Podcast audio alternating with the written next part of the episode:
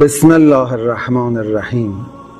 الحمد لله الذي جعلنا من المتمسکین بولایت امیر المؤمنین و الائمة المعصومین علیهم الصلاة و السلام عرض سلام و احترام خدمت سروران ارجمند و مربیان گرامی.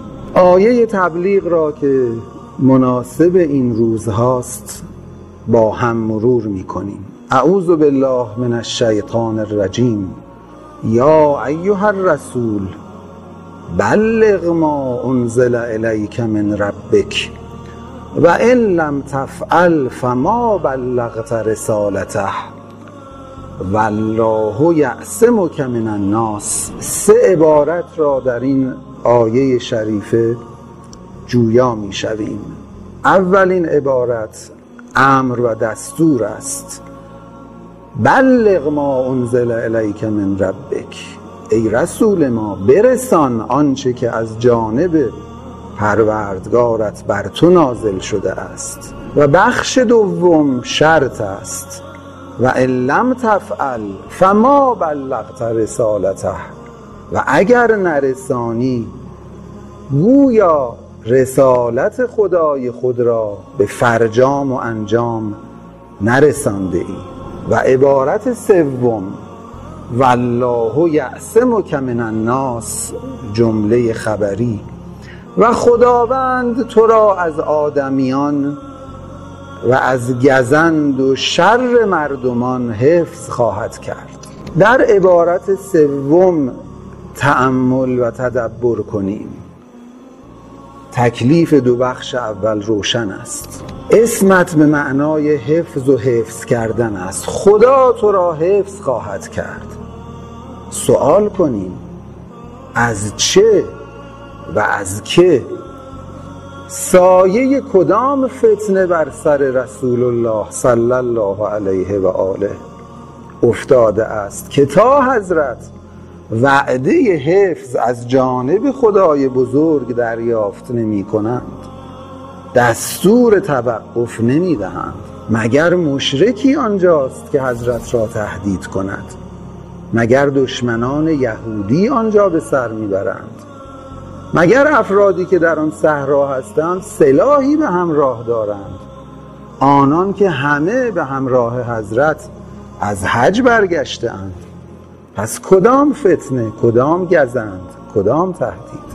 آیا حضرت بر جان خیشتن بیمناکند هرگز. بیست و سه سال است در مواقف مختلف سایه های سنگین بر حضرت فرود آمده است و بارها و بارها ایشان را تا مرز شهادت پیش برده است.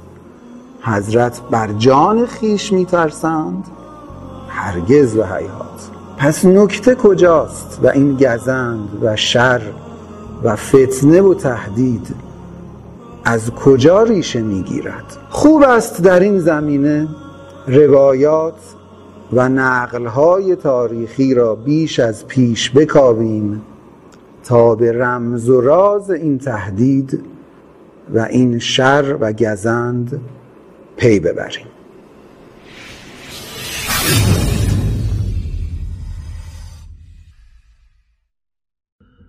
بسم الله الرحمن الرحیم.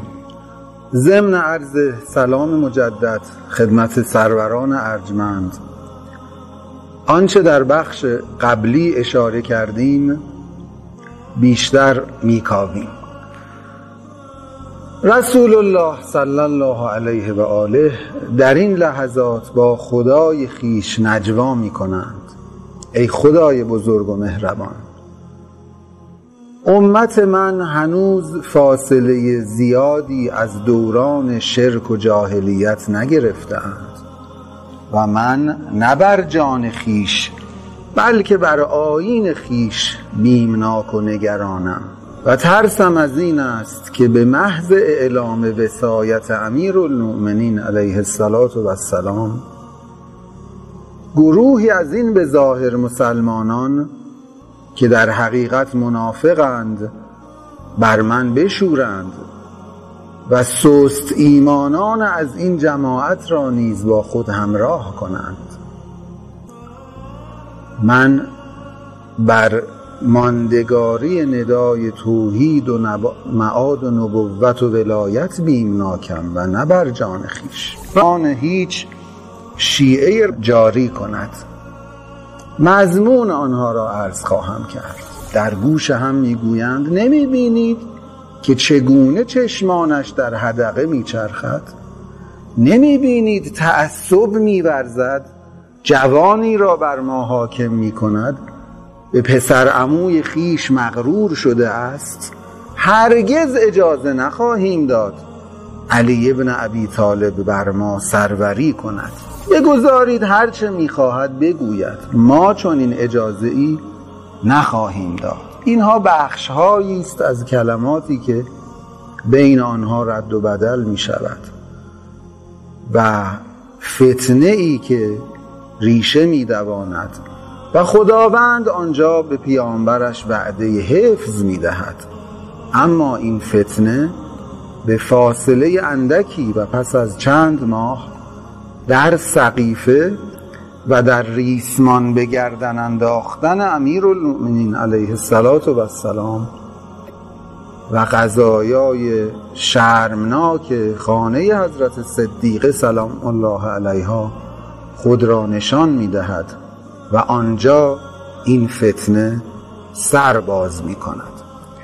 جریان نفاق جریان ریشهداری است که در جای جای 23 سال عمر شریف رسول الله صلی الله علیه و آله و پس از شهادت ایشان خود را به خوبی عرضه می دارد و دشمنی خیش را با ایشان بیش از پیش آشکار می سازد حضور و نفوذ این جریان ریشهدار را نمی توان در تاریخ صدر اسلام نادیده گرفت.